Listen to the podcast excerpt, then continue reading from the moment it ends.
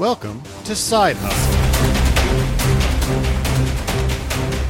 Hello, everyone. This is Eli.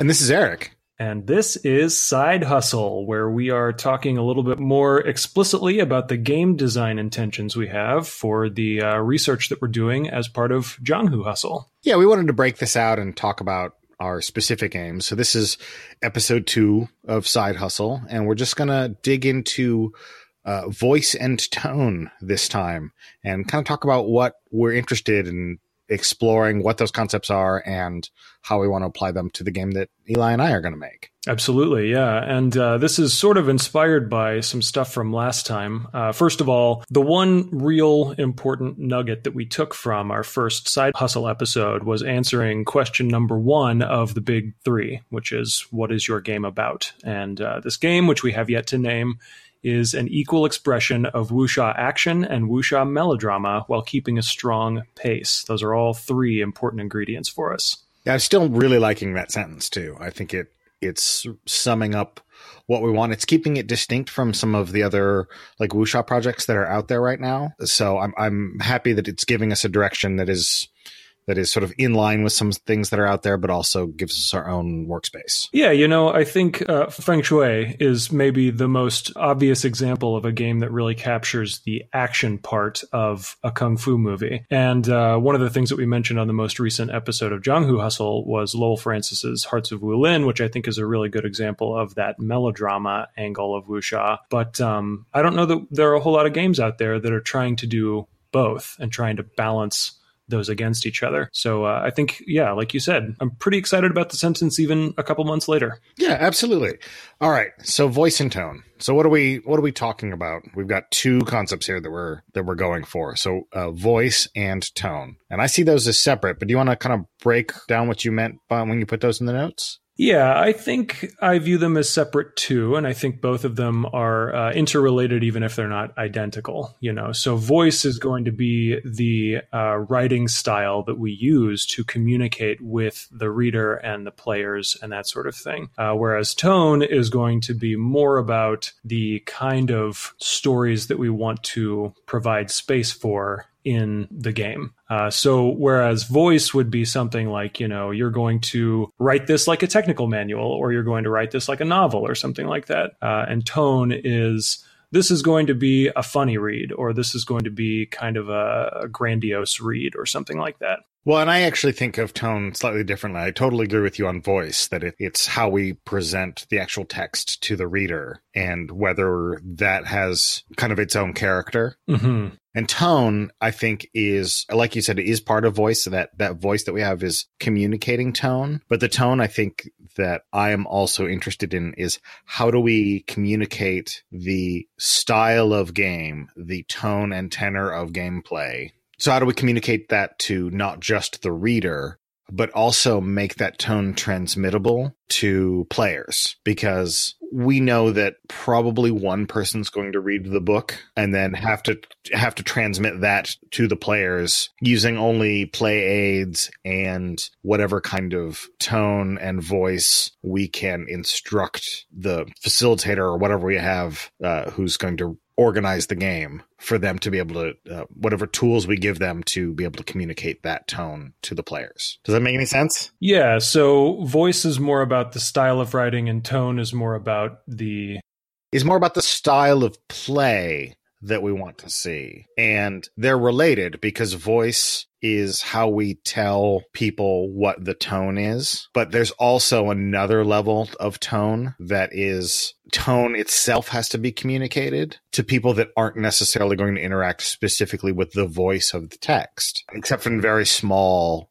portions, like I said in player aids or that sort of thing. Yeah. So what you're saying then is uh, voice is the tool that we will use to communicate with the reader, whereas tone is something that the reader can impart to the rest of the players. Right. Right. And we need to make sure that one facilitates the other, but that we're honestly. So the thing about voice that I have an issue with, uh, and we might as well just get it right out there, is that voice is kind of dangerous. Like it's kind of a dangerous thing to use, especially in something that is partly instructional. Mm-hmm. And uh, so I just wanted, we haven't really talked about this. So I just kind of want to get this out there.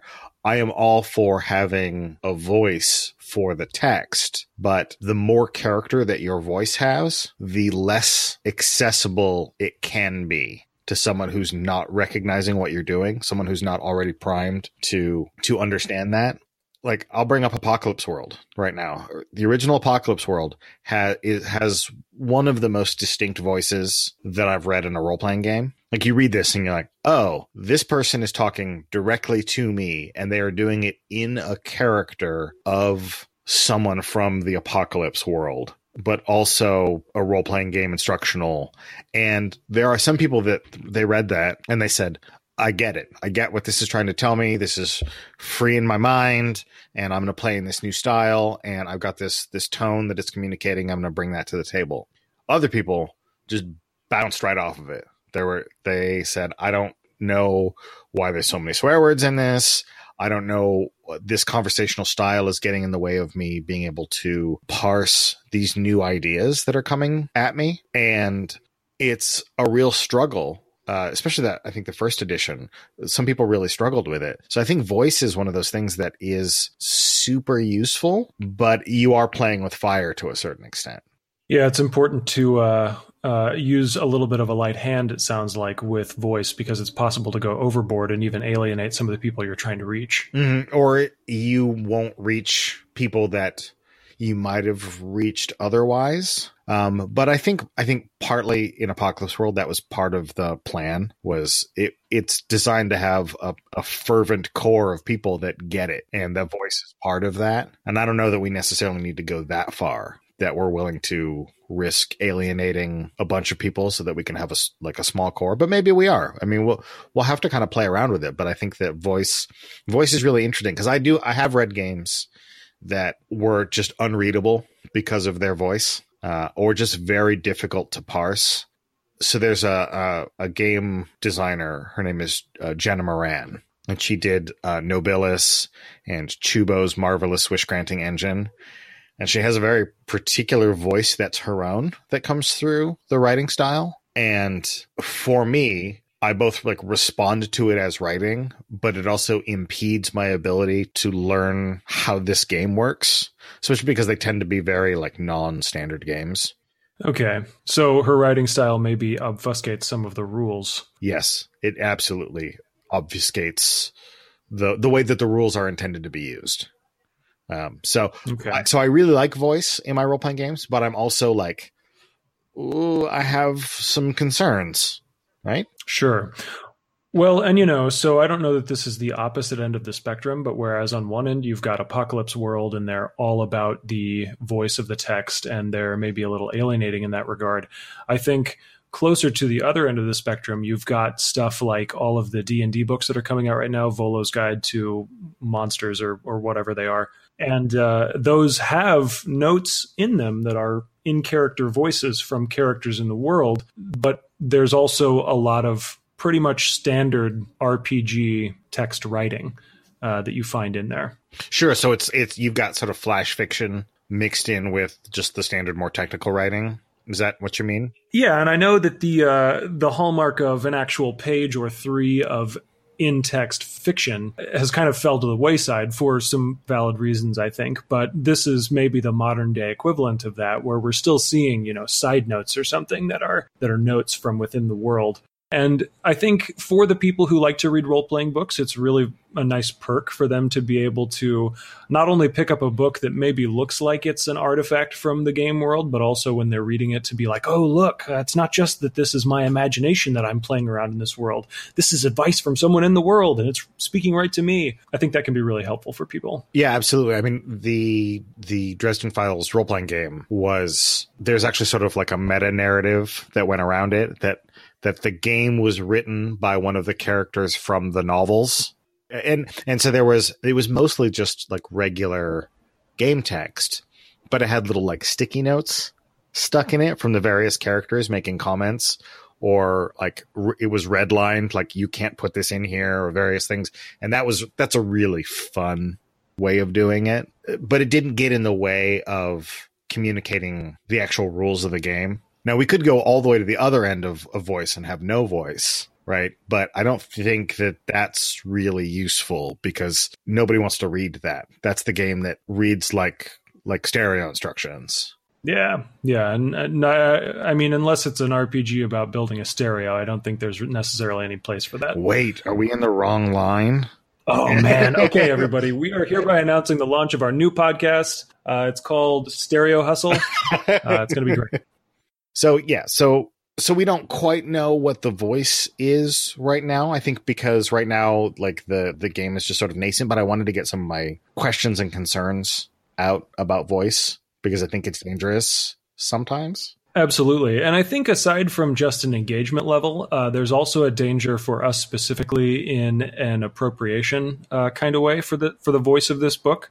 And I know that you and I have talked about this off the air as well, but uh, we both believe that it's important to have a sensitivity reader or to have some real solid representation in the book throughout uh, to kind of make sure that we don't appropriate in the course of doing this thing. Or we don't fall onto some sort of stereotype in our voice. Right. Uh, and i think that's that's a thing that especially when i'm like communicating even the idea of our podcast to other people that i have to be like yes that but not that. And uh, you know we have to make sure that there are tropes and things and stereotypes that we are not falling into because we are studying uh largely chinese storytelling. So it's like there's there's certain there's certain lines that we need to we need to definitely toe or at least have someone else look at and find out whether or not we messed up I agree. Yeah, absolutely. Very important to do that. And I, I just wanted to mention that in a different kind of danger uh, for the project that we have before us, you know. So, mm-hmm. t- uh, go ahead. Well, I was just going to say we've got some uh, game examples that we've amassed that have an example of a strong voice or tone that I think would be useful to review so that we can come closer to zeroing in on the type of voice and tone that we would like to use in our own game. Yeah, that sounds good. And then we can talk about tone, like how these games use voice and tone and like some of the things that are uh, especially tone communicating tone i think is very um, it's very challenging and it's some of these games have done it really well so let's uh, let's step through these and, and talk about kind of what they do and how they work absolutely so uh, the first one that i have on the list is mist robed gate uh, it's an actual wuxia rpg uh, so it's pretty relevant to what we're doing and uh, I believe it's a free game. Is that right? I think it is free or it is pretty cheap. I, I would have to look again. I know I, I picked up my copy for free and I think I did so legitimately. But yeah, it's an interesting book because uh, I, I don't think the book necessarily has a voice, but the mechanics of the game create a really strong atmosphere. Uh, it recommends that you cook authentically Asian food and it it tells you that you need to have a knife on the tabletop because whenever violence is visited upon your character, you actually stab your character sheet with this knife. And that's a really interesting mechanical consideration for a game. Yeah, I mean, it really does communicate because uh, Mist Robed Gate is specifically about tragic wuxia stories. So it's all of this having the rich meal and then having the knife out and st- physically stabbing character sheets and passing the knife around and that sort of thing creates this this ritual at the table that really informs the tone of the play because nobody's going to screw around when there's a knife at the table well, hopefully not. If they are, you probably shouldn't play that game right. with them. yeah, that's probably true.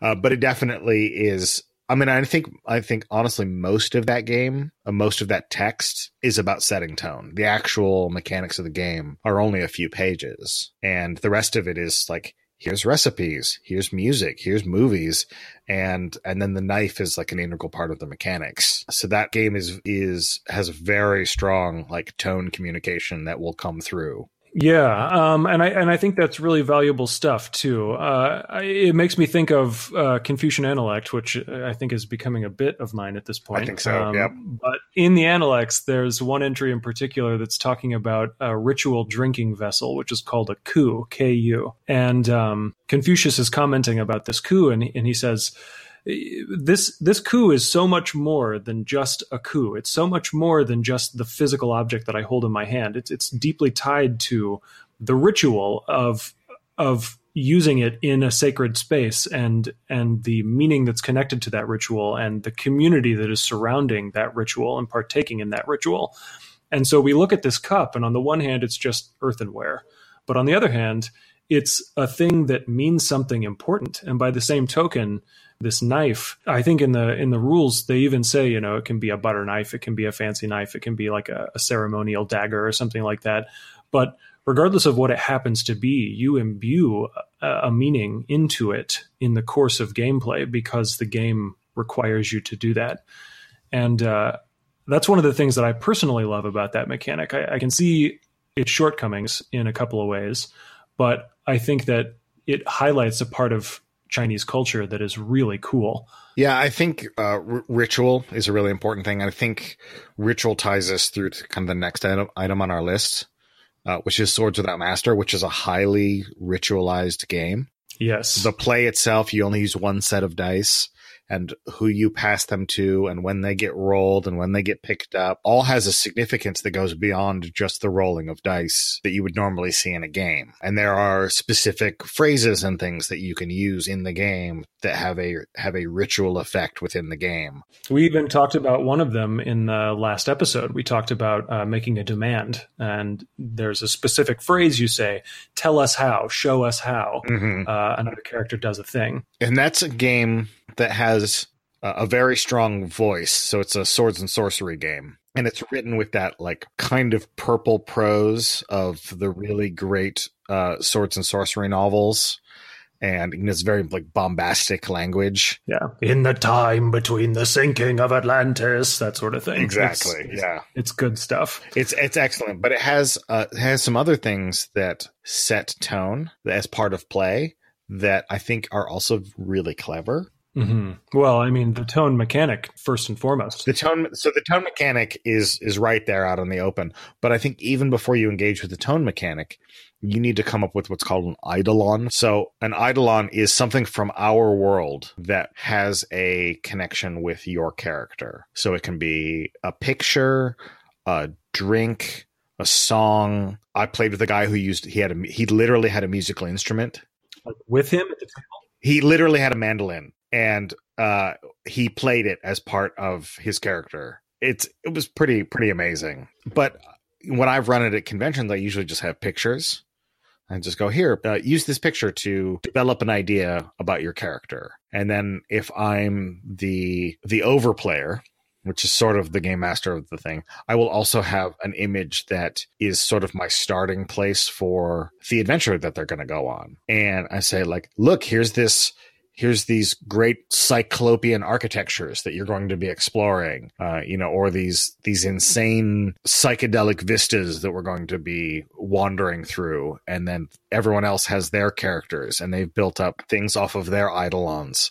So already right then before we've engaged any of the the dice mechanics of the game we're engaging in tone setting for the game. And i think like if anything like that's the part that I just want to like wrap my arms around and steal for our game. Is that like how do we get that tone set up right away so that players are already bought in and know what they're in for when, we start. Right. The thing that I really like about that mechanic is that sword and sorcery is such a broad, uh, all encompassing kind of genre that a person could conceivably provide just about anything and, and it would be appropriate for the setting, uh, especially because this mechanic explicitly builds the setting collaboratively. It's an opportunity for every player to have more or less equal input into the starting condition of the game. Uh, I think obviously our game is a little more constrained than that. I think Wuxia is broad, but not as broad as Sword and Sorcery.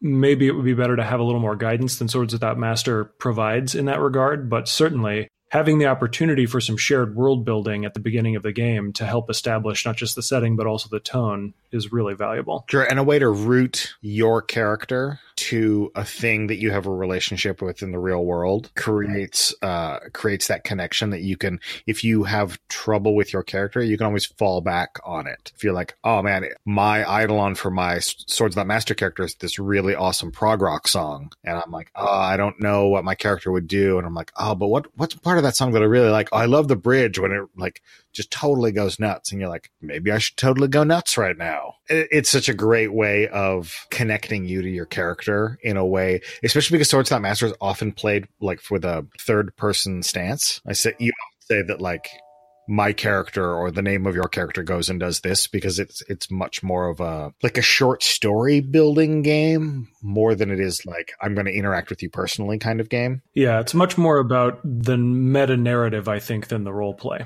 I agree. Yeah, and you know, I mean for what it's worth Swords Without Master, while it's a really amazing game and it is really wonderful for the tone and the voice, even of Sword and Sorcery, it is over the top in its voice. It is on purpose, balls to the wall in terms of telling you, I am speaking with a Sword and Sorcery voice.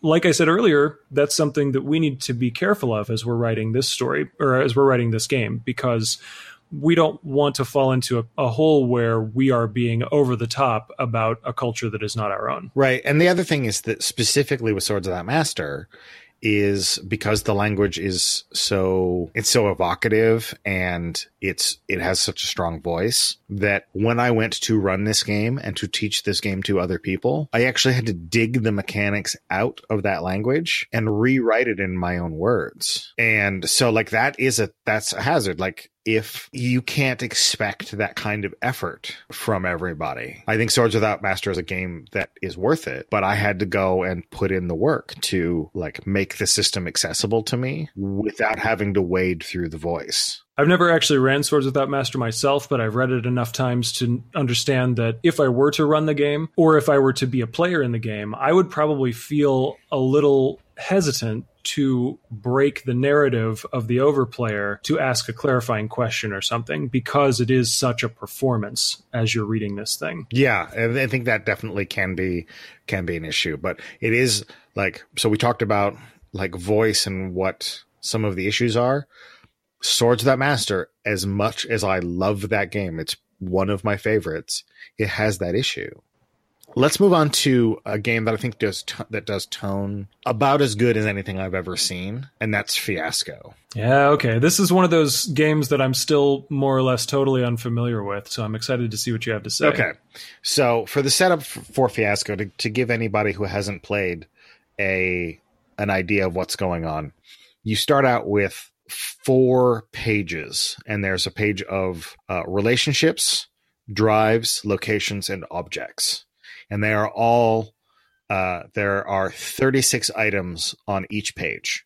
So it's so you roll a bunch of d6s at the beginning, and that constrains your choice your choices. You spend the dice. You go, okay, well, I'm going to pick the top level the top level choice on relationships for for the number one, and maybe that's family and then you can somebody come by and define the rest of that relationship as twins. And that's the third option. They take a number three die and they select that option. But everybody's passing these these lists around. They each have 36 different things on them. And as you're going through and you are figuring out which one out of your constrained option of dice that you get to roll you're looking through these lists and just trying to decide which one of these some of some of these the the things on these lists are just completely out there, you know, or that you sort of choose them with relish because you're going to give it to someone else. The thing that Fiasco does, it's called priming. So each playset has sort of several story seeds kind of already baked into it already. And then and then depending on what you choose, it sort of mixes and and remasters these into your particular story.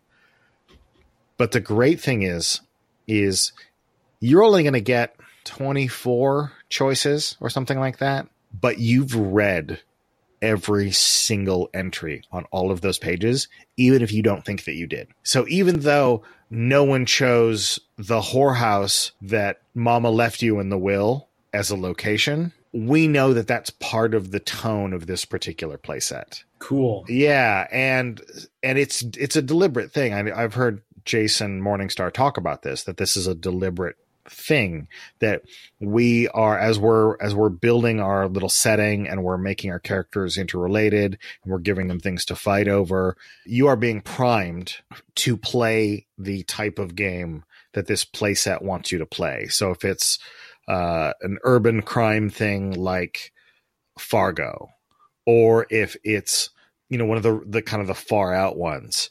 The really good ones have a mix of kind of like ordinary things and out there things that you're going to read over and you know you'll probably laugh over some of them but not be able to pick it because you don't have the right dice. But all of that is still in your brain and it informs the way that you play. That's why like when fiasco really works it really works because all of the players have been primed by reading all of these objects uh, and locations and various things. So Fiasco, I think, is just a masterclass in how to prime people. It makes me think of old school style random generation tables, except instead of the game master being the one who is randomly generating the story or the setting or whatever, it's a communal activity. And that's useful not only because, like you said, everybody gets to absorb all of the options on the table, but also because if you're doing it communally, certainly at least one of the players at this table is going to be familiar with wuxia or kung fu movies or, or what have you. And for any player who isn't, that time when you get together and you create the the details of this potential list or out of this potential list, that one player who's not familiar with the genre will get a lot of exposure to it and under come to understand how a story is told in this thing. You see something similar with Apocalypse World style playbooks where characters get experience points for taking certain kinds of actions, or they have uh, different special abilities or whatever that are related to their character's concept, you know, their playbook's concept. But this is something that happens beforehand, and it's explicitly about setting up the playground that you'll be playing on. Right. And so some powered by the apocalypse games have taken this and they'll have you like answer a bunch of questions or uh, pick off of, of pick lists to answer the questions. So it creates a sort of a constrained but dynamic space to play in. There was a game. Oh, I don't think it's. I don't think it's ever going to come out. But there was a um, Hearts of Steel. I think it's a powered by the Apocalypse game about um, like anime pilots, and it had this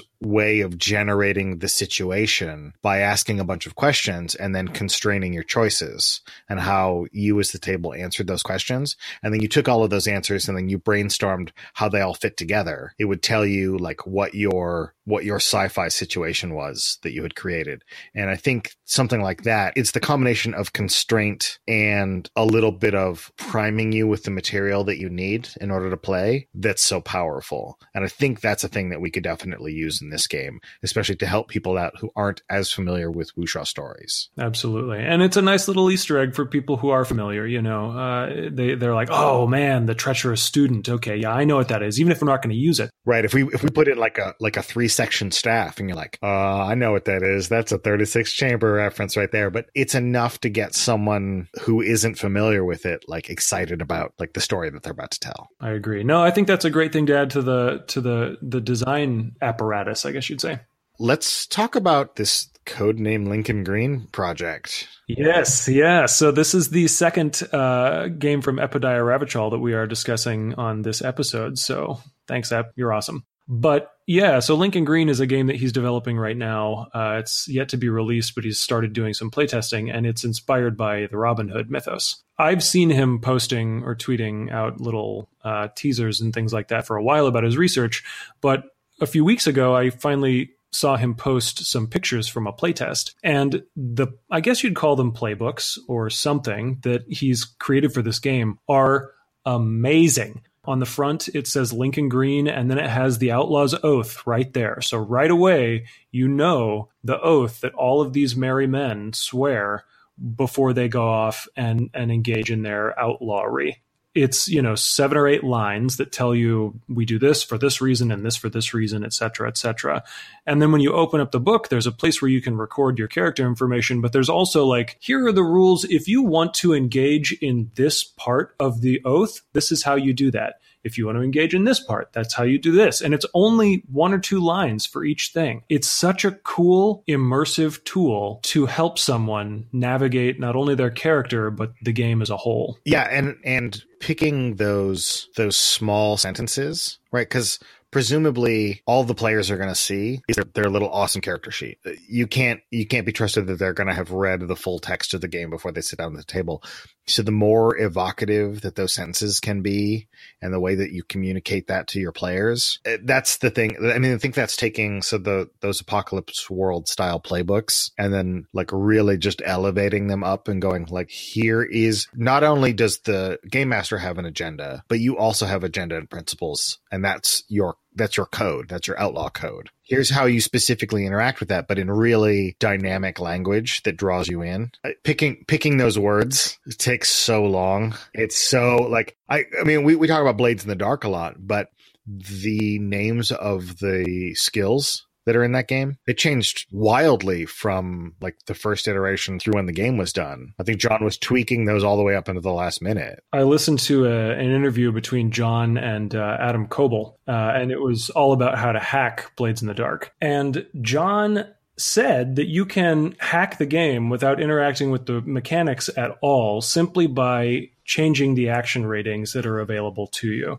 Attune, uh, prowl, sway, all of these things are options that carry a lot of flavor. And just by changing the nature of those, even by not changing the things that they point to, but just changing the words themselves, you can create a very different kind of game. One of the ones that I was really sad to see gone was he had one that was called murder and i was like oh what a what a great verb in our game, ours are going to be different. They're going to be tied to responsibility and they're going to be tied to duty and they're going to be tied to honor and, you know, all of those things. And like, those are the words that we're going to have to find to communicate that tone to the players. Yeah, and you know, a little behind the scenes stuff. Uh, one of the things that I've been working on, and I, I tweeted this uh, a little while ago. I have studied Confucius, and I, I just recently read through uh, the Tao Te Ching, and the translations that I use for those are by these two guys. Uh, actually, the Confucius is Rosemont and Ames, and uh, the the Tao Te Ching is Hall and Ames. But these are Chinese cultural scholars who have put their entire lifetimes into understanding the Chinese language and its historical context in these sacred texts. Anyway, yeah, and like so one of the words that is one of these attributes that I'm brainstorming right now, it's yi, y i, and it's often translated as propriety or righteousness or justice or a lot of things that really mean wildly different things and the task of trying to find these Chinese cultural concepts and to give them a context in our Western understanding is going to be such a task for us. Yeah, I it because it's like we almost need like a word cloud, and that's what's represented by this this thing.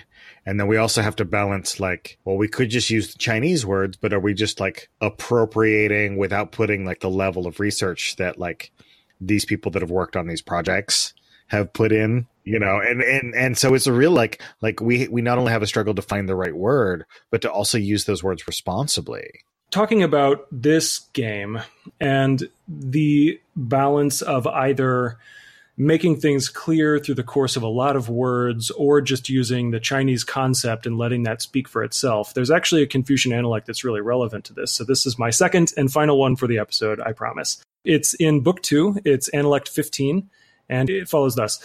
The master said, Learning without due reflection leads to perplexity. Reflection without learning leads to perilous circumstances. This is maybe a little inscrutable, uh, but essentially, learning and reflecting are two of the core projects of Confucianism. You want to learn everything that you can. And then once you've learned it, you need to reflect on it. You need to understand it and put it in context. If we were to put out a bunch of words about the Chinese concept of yi, and what it means, that would be an opportunity for someone to both learn and reflect. Whereas if we're just going to put out the Chinese concept of yi and then not really bother to translate it at all, that is either going to be learning without reflection or reflection without learning. You're either going to learn this Chinese word and you're not going to think about what it means, or you're going to think about this Chinese word and not have access to what it means at all.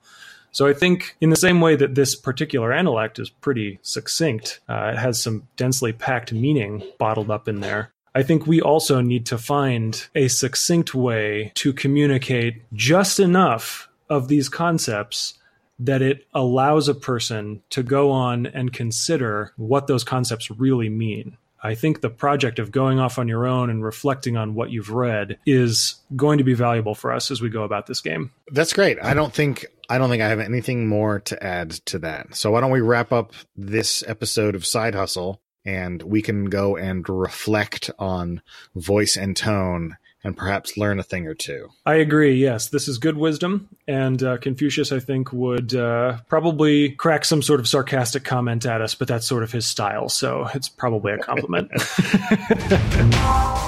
Thanks for listening.